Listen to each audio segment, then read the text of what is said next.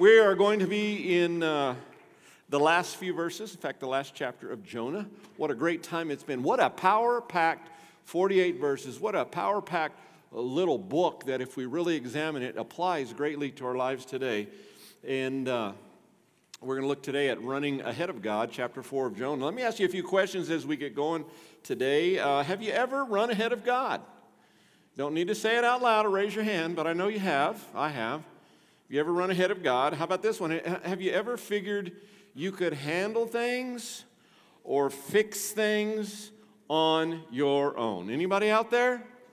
Men, don't be lying. Oh, even some ladies, all right. I said you didn't have to raise your hand. How about this one? This is a tough one.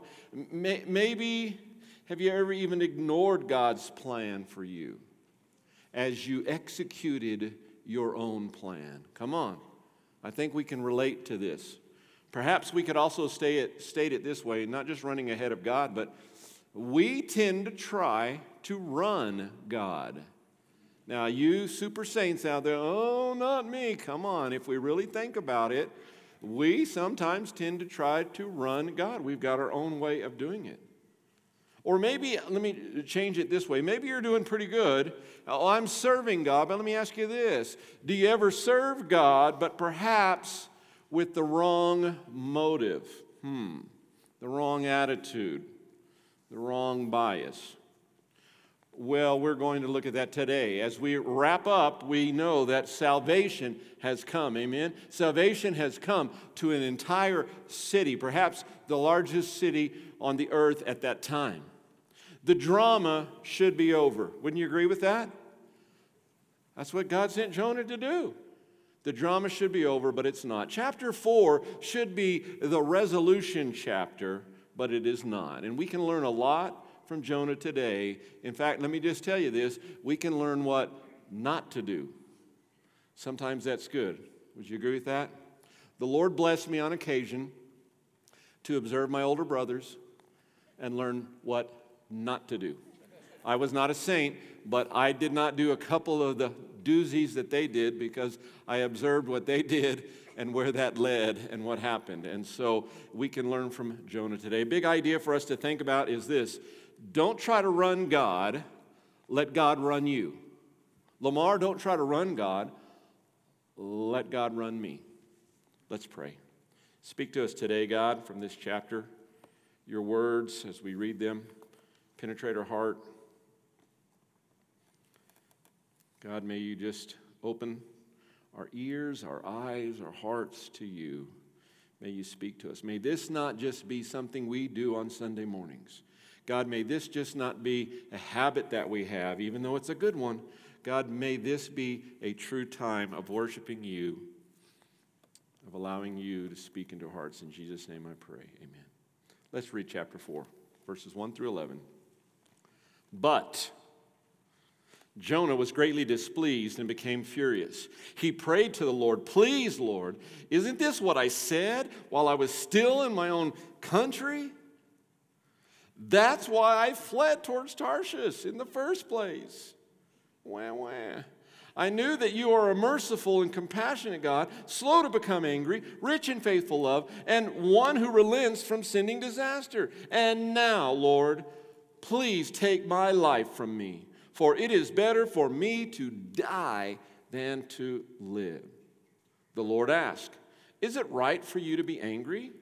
And Jonah left the city and sat down east of it. He made himself a shelter there and sat in its shade to see what would happen to the city. He's got a good spot, doesn't he?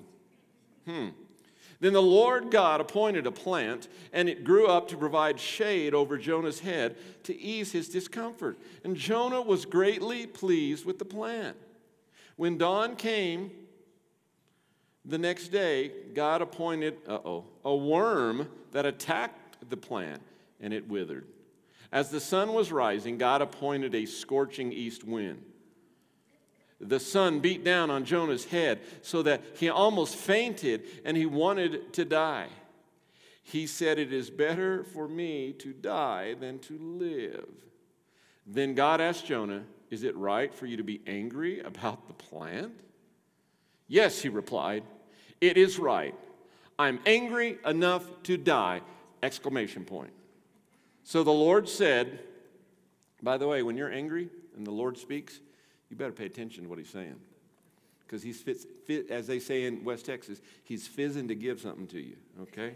Here it is. The Lord said, You cared about the plant which you did not labor over and did not grow. It appeared in a night and perished in a night.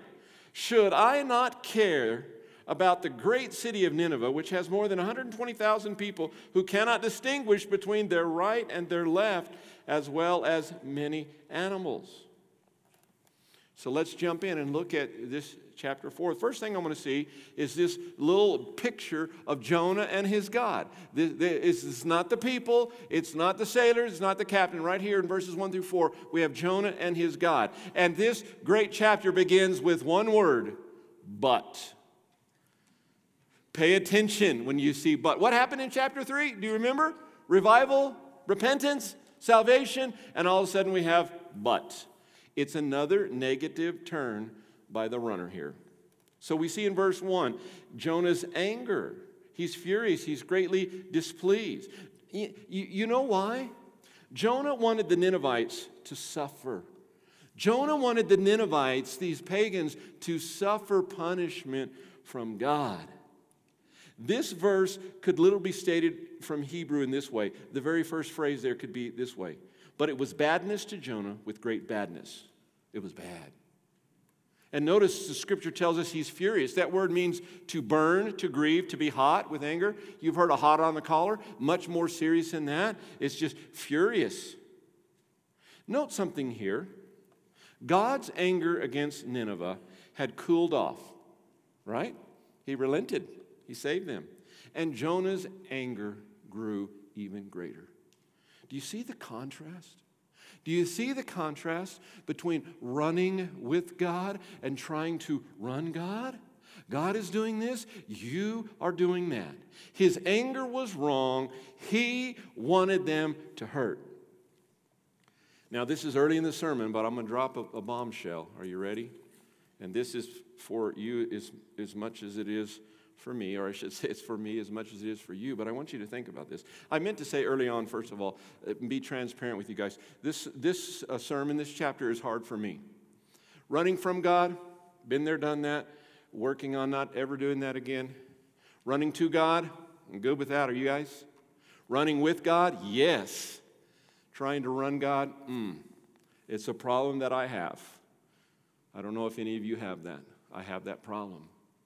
And, and maybe I don't think I'm running God, but I'm running ahead of Him. Anybody? Or my motive might not be the correct motive, even if I'm serving, even if I'm doing something good. Okay, I feel better, so I'm transparent with you there. But here's what I want you to get out of verse 1 in his anger. I have seen that some people feel they can govern the world better than God can. Have you noticed that? And no, I'm not talking about politicians, I'm talking about us. We tend to think we can govern and run our world so much better. You see, it is our nature. Are you ready? We have this sin nature, this human nature. It is our nature that we are satisfied until something happens. We are satisfied until something challenges our bias.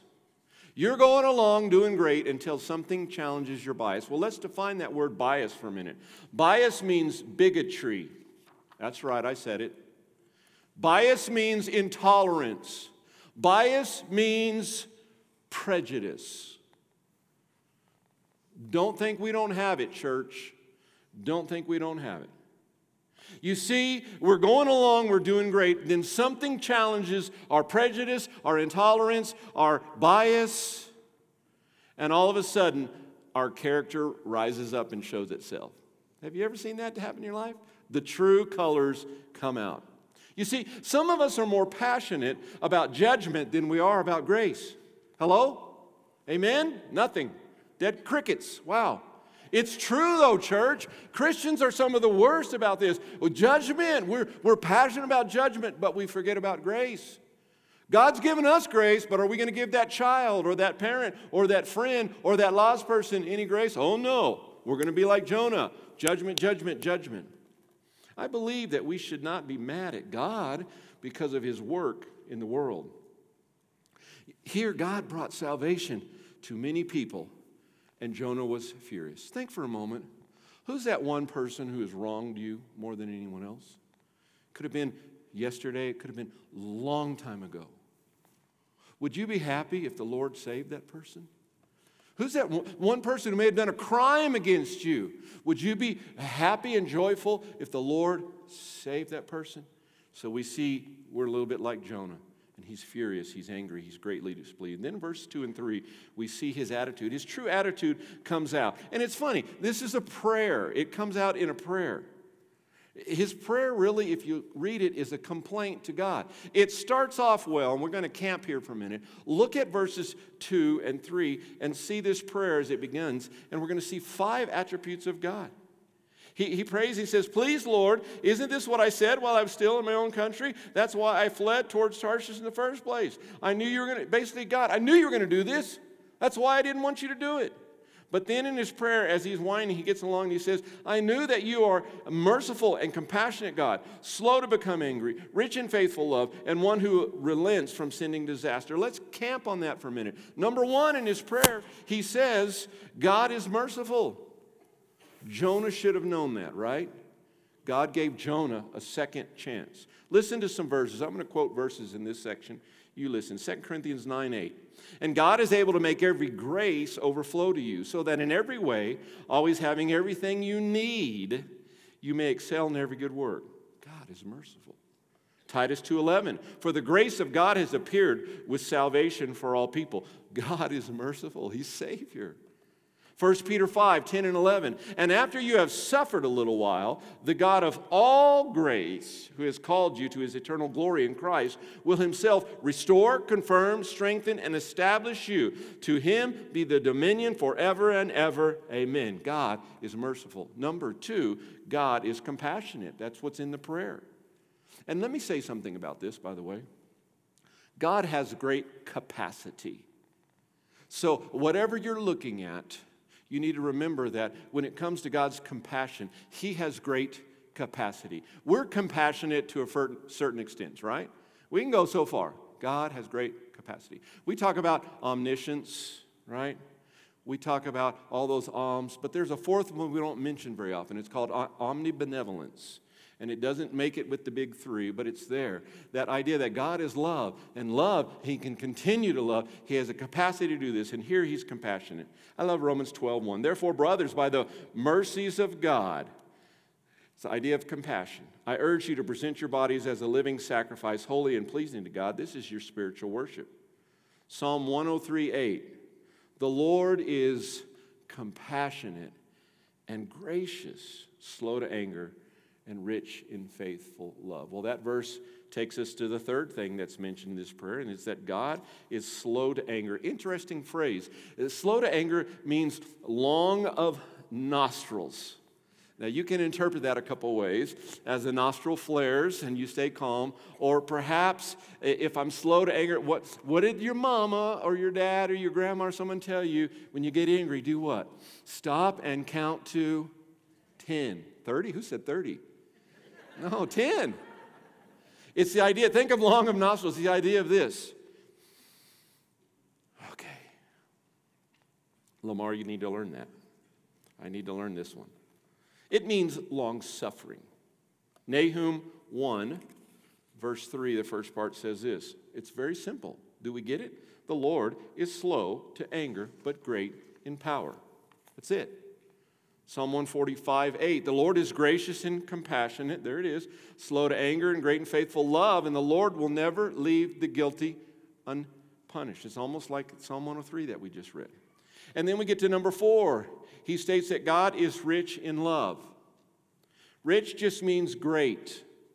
Doesn't mean wealthy, it means great. So he's great in love. The, the, the picture here is the idea of loyalty, devotion, faithfulness. Would you agree that God is that? He is. We sing, Great is thy faithfulness. This is the type of love we're talking about. Psalm 36 7. How precious is your steadfast love, O God. The children of mankind take refuge in the shadow of your wings. Titus chapter 3, verses 4 and the first part of 5 says this But when the goodness and loving kindness, there it is, and loving kindness of our God, our Savior appeared. He saved us.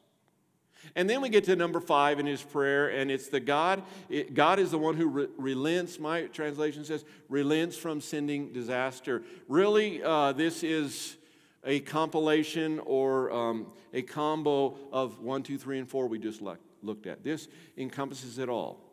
Remember, if you're reading between the lines here, Jonah is basically saying, God, you made a liar out of me. See, I knew this was going to happen.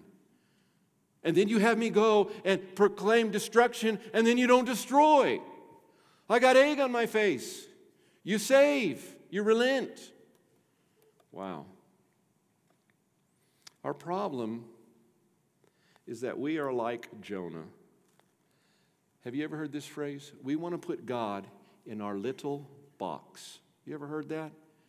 Be careful about putting God in a box. He doesn't fit in a box, but we all have our little box. It's based on our biases, it's based on our attitudes, our intolerance, it's based on our prejudice, it's based on our family of origin for some people. We could go on and on, but be careful about putting God in your little box. We cannot fit God into our bias. Now, notice something here, church. I'm, oh, I gotta be careful here. Uh, I'm getting tired of going through life and, and, and hearing from victims. Can I say that? And especially in church. At some point, church, we got to quit being a victim about what someone did to us or what decision was made or whatever happened, and it's time to be victorious instead of being a victim. Can I just say that? Now, if that speaks to you, that was God. That's not in my notes. That was God. And if that doesn't speak to you, great. Pray for your brother or sister next to you. They might need it right now.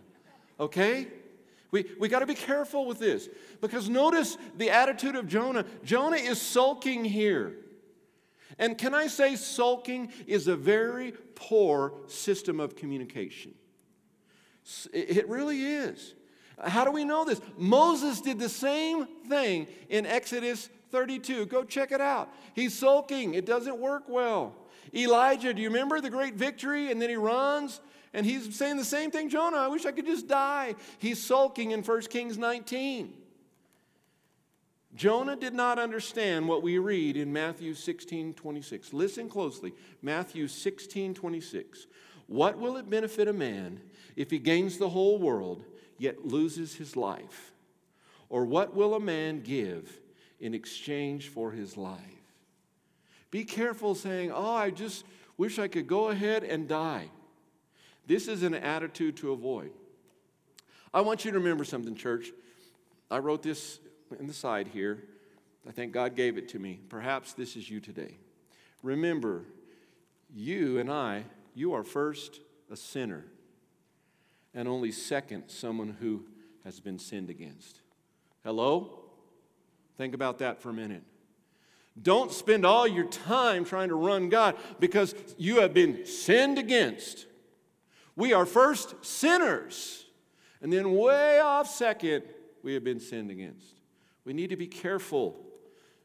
We don't need that anger that Jonah has. We don't need that attitude. And then we wrap up this section in verse 4. We get an answer from God. Did you catch it? It's in the form of a question. The Lord asks, Is it right for you to be angry? I think here's a great truth for us Jonah is not just the runner, now he is the sulker. Yet God still sought the sulker. Aren't you glad that God still seeks us when we're in our sin? Aren't you glad that God still seeks us when we're having our pity party? Aren't you glad that God still seeks us even when we're trying to run Him? God still seeks us. Thank you, Lord, for that. You see, God is about awakening us to the true condition of our soul. God will not allow our mistaken values to remain unchallenged.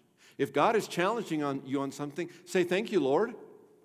That's probably a good assurance indication that you're a child of His, and He's not going to allow you to stay right there and keep having that attitude or keep having whatever it is that you're having. He's going to work in your life, He's going to challenge you not to remain the same. Jonah forgot that he needed God. as badly as the Ninevites needed God. The prophet, the runaway prophet, needed God just as bad as the Ninevites did. Well, let's move on. Number two, Jonah and the gourd. Maybe it's not a gourd, but I needed a G, so I put a G in there, right? The plant, okay? I don't know what it was. It's basically an object lesson. God gives Jonah an object lesson, and we get to be in on that today. So notice in verse 5, Jonah takes matters into his own hands. He doesn't hang around where revival is taking place. Notice he didn't answer in verse 5. God did it, the question in verse 4. Verse 5, Jonah does not give an answer. Instead, he gets comfortable. He, gets, he goes off and gets a good vantage point, gets set up to see what really is going to happen there. I think he's still wondering if fire and brimstone might come, even though God has relented, even though uh, salvation has come. Hmm. He's comfortable. He's waiting to see what happened. Why? He was wounded. His attitude. It's like a kid. Have you ever noticed how kids pout and sulk if they don't get their way? Anybody? Anybody got kids? Grandkids? How about, don't great grandkids even do that? Those of you that have them? Oh, no, not my great grandchild. Yes. They tend to do that. How about Jonah?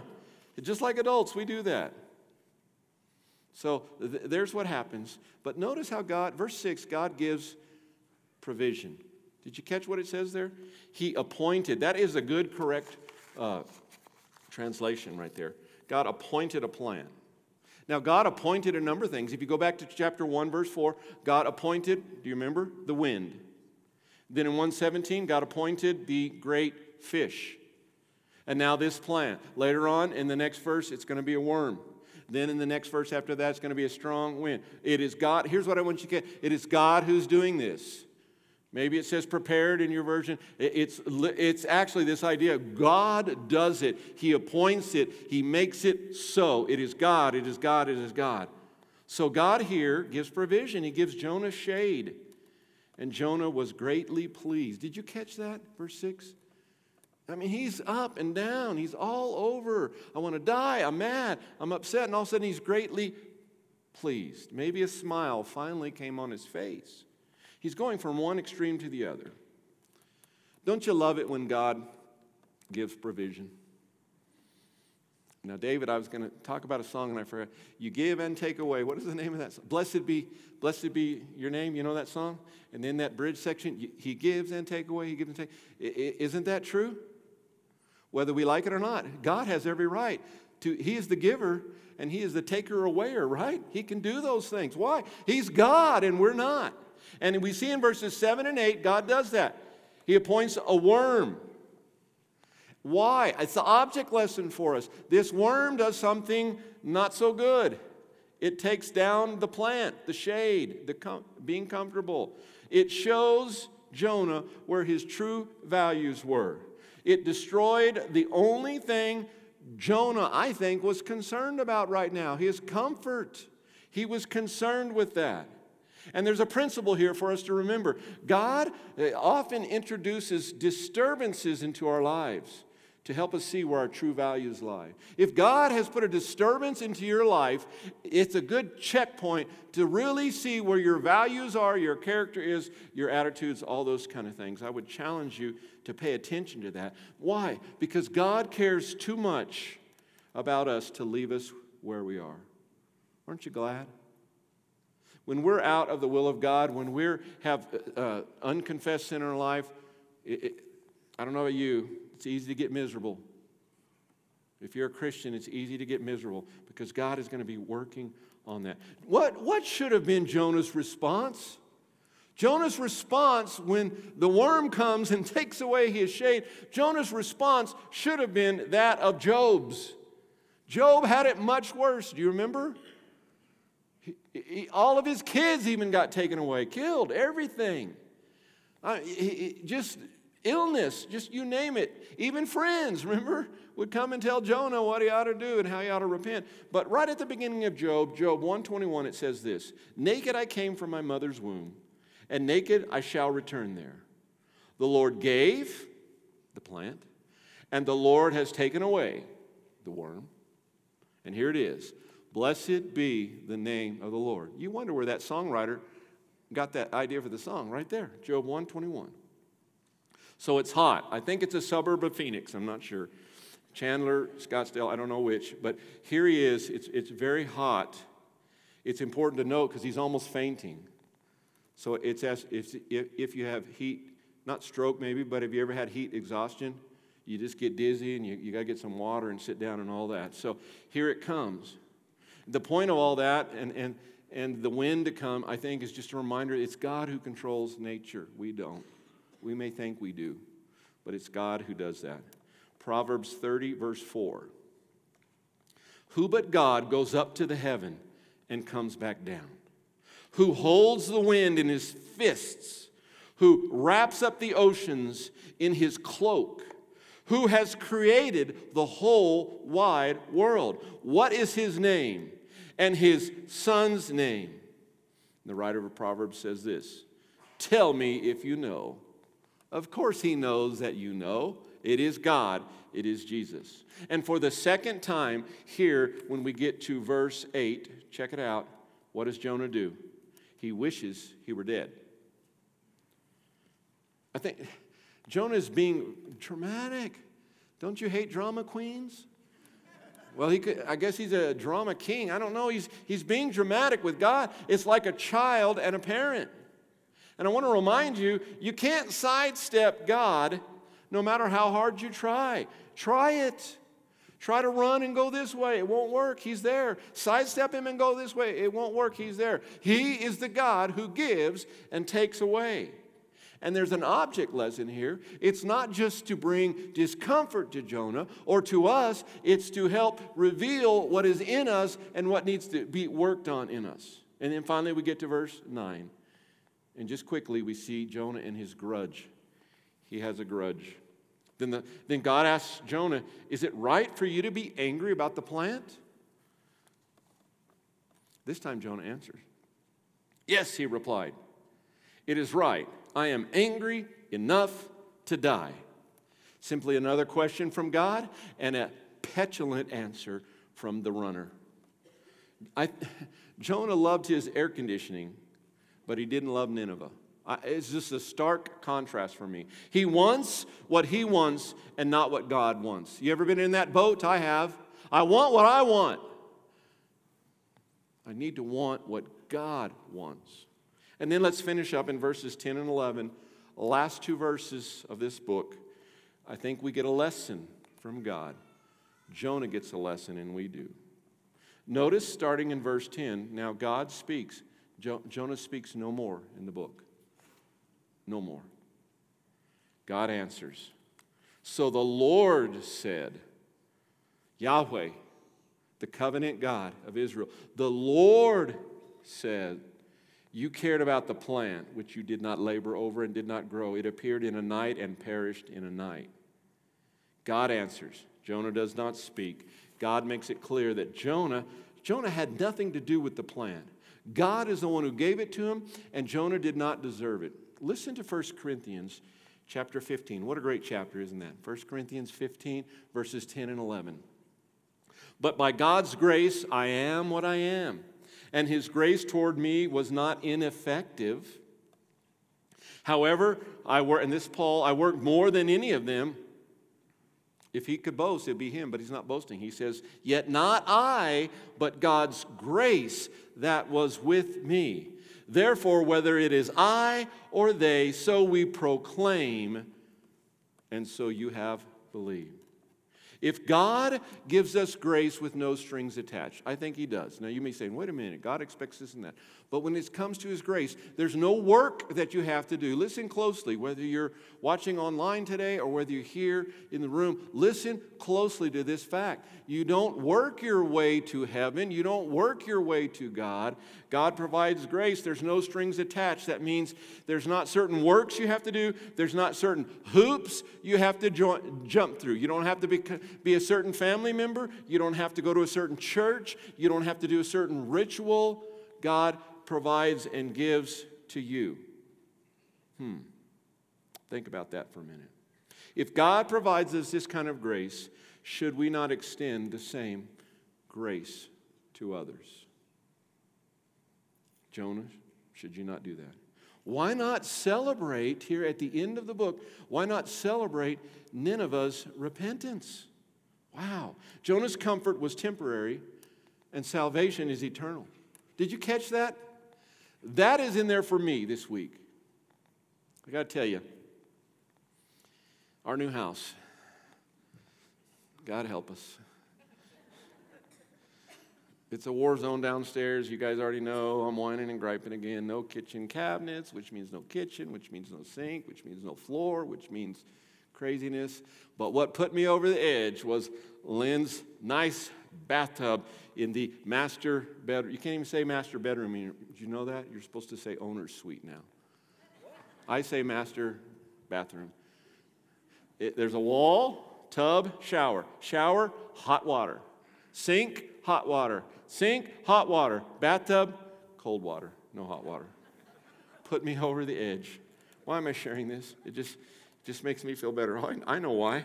Because comfort is temporary, but salvation is eternal.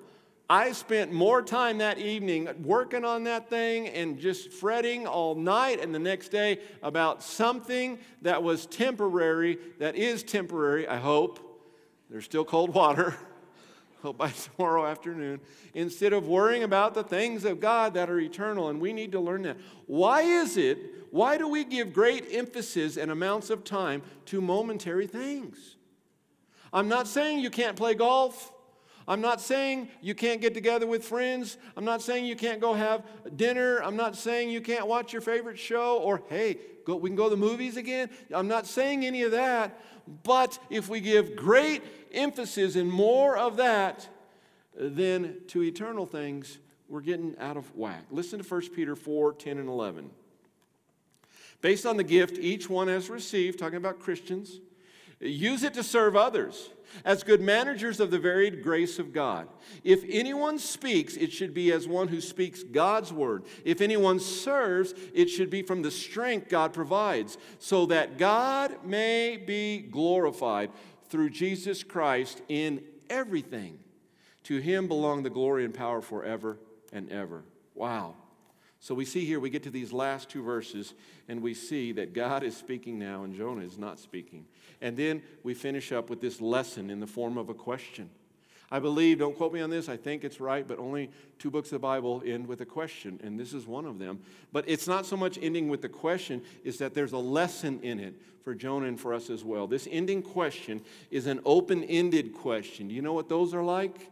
An open-ended question. It causes you to ponder and think, to adjust your life, to see, you know, to get a good inventory. And so here it is, an open-ended question, and it requires Jonah, and I think us as well, to take a spiritual inventory.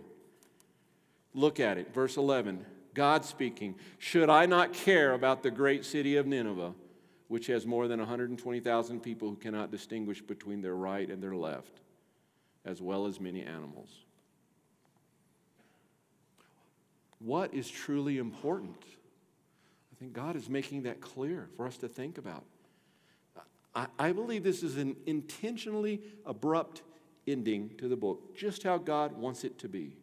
We are to think about eternal things, church.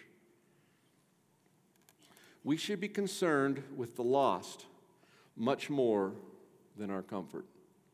Hello? Hello, Lamar? What about you? We should be more concerned about the lost. Those who will die today in Albuquerque, New Mexico, all over the world, and who will die and head into eternity separated from God forever. Yes, God is the one who saves. We don't save, but God uses us to lead people to Him, to share His love and His grace with them. We should be more concerned with the lost than our comfort or our house or our success. Hello? Or our security or our pleasure, even more than our bias. You fill in the blank. So I would ask you a question. God asks a question, I would ask you a question. Do we have our priorities straight? Now, I did not ask if your spouse has their priorities straight. I did not ask if your kids do. I didn't ask if Hoffmantown Church does. We don't, I, we don't need that. I didn't ask that. We need to have our house in order. And what does that mean? Is are, are my priorities straight? Isn't it amazing when your priorities are straight how those other things begin to take care of themselves? Have you noticed that? Have you ever been in the sweet spot with God? In the center of His will, your priorities are His priorities. And what does Scripture says? You ask and He gives. Why? Because you're lined up with Him. Let me close in this way. I've prayed about this. I want to give you two scripture passages. I'd like for you to jot them down. The first one is Second Thessalonians 1 7 through 10. First, second, excuse me, Second Thessalonians 1 7 through 10. And God will provide rest for you who are being persecuted, and also for us when the Lord Jesus appears from heaven. He will come with his mighty angels in flaming fire, bringing judgment on those who don't know God and on those who refuse to obey the good news of our Lord Jesus. And they will be punished with eternal destruction. These are God's words. Forever separated from the Lord and from his glorious power. When he comes on that day, he will receive glory from his holy people, praise from all who believe. And this includes you, for you believed what we told you about him. You believed, you had trust in the good news. Do you see the seriousness of the answer to the question that God is leaving here? And here's the second verse I want you to think about 2 Corinthians 5:15. 2 Corinthians 5:15. So that one was kind of tough. This one's better. And he he died for all so that those who live should no longer live for themselves, but for the one who died for them and was raised. So let me ask you this morning what do you care about most? If we're really honest, what do we care about most? Does there need to be adjustment? Is God bringing a disturbance to your comfort? To get your attention as He chisels away at what He wants to make you to be? Hmm. And perhaps the most pointed question today is this Have you had a time in your life where you personally received God's grace? The Bible is so clear that we've sinned, we missed the mark. What does that mean? It means there's a penalty, it's death. We're separated from God. God is here and we're thrust over here. And there's a chasm. But God had a rescue plan for you and me. He demonstrated his love in this way. Christ Jesus died for you and me, even though we're sinners. It is the message of good news that we need to get out to others. For God loved the world so much, he gave Jesus, his one of a kind Son that we should not have to perish, but what? Receive eternal life. That's not some mystical thing. That means this life is ending, folks. This life will end. It has ended this week for some people that we know. And it will next week, next month, and all that. This life will end, and then we break open the gates of eternity and God either knows us because we have that relationship with Him, He saved us, or not. Have you personally received God's grace? It's not a magic prayer, it's not signing on a dotted line. It's truly repenting of your sin and trusting what God says is true. Confessing that Jesus is Lord and believing in our heart this. Have you done that? If not, why not today? Why not respond to God today? We're going to give you an opportunity in just a moment to respond. And you can respond to God. Perhaps there's a bias that you're dealing with. this is your opportunity to respond, for us to pray about that. Perhaps you are serving and maybe even serving well, but your motive's not quite right. This is a time for you to respond, to let God work in your life. Let's pray. God, help us not to run ahead of you. God, help us not to run you. It is so in our nature to do that. God, I pray you'd speak to people right now. God, I believe people right here, those listening online, I believe there's people that need to repent and trust, God, that you're the God who saves and that you're the God who is Lord of life. So we pray for those. And God, I pray for those that have already had that happen, that we would serve well with the right motives. God, help us, please. I pray that you would work in our lives. God, help us not to be sulkers or victims. Help us to be victorious. Help us to be about eternal things and not temporary things. God, speak to us this time. We love you. We thank you that you are here. Your spirit is within us and is present right here. In the name of Jesus, we pray. Amen.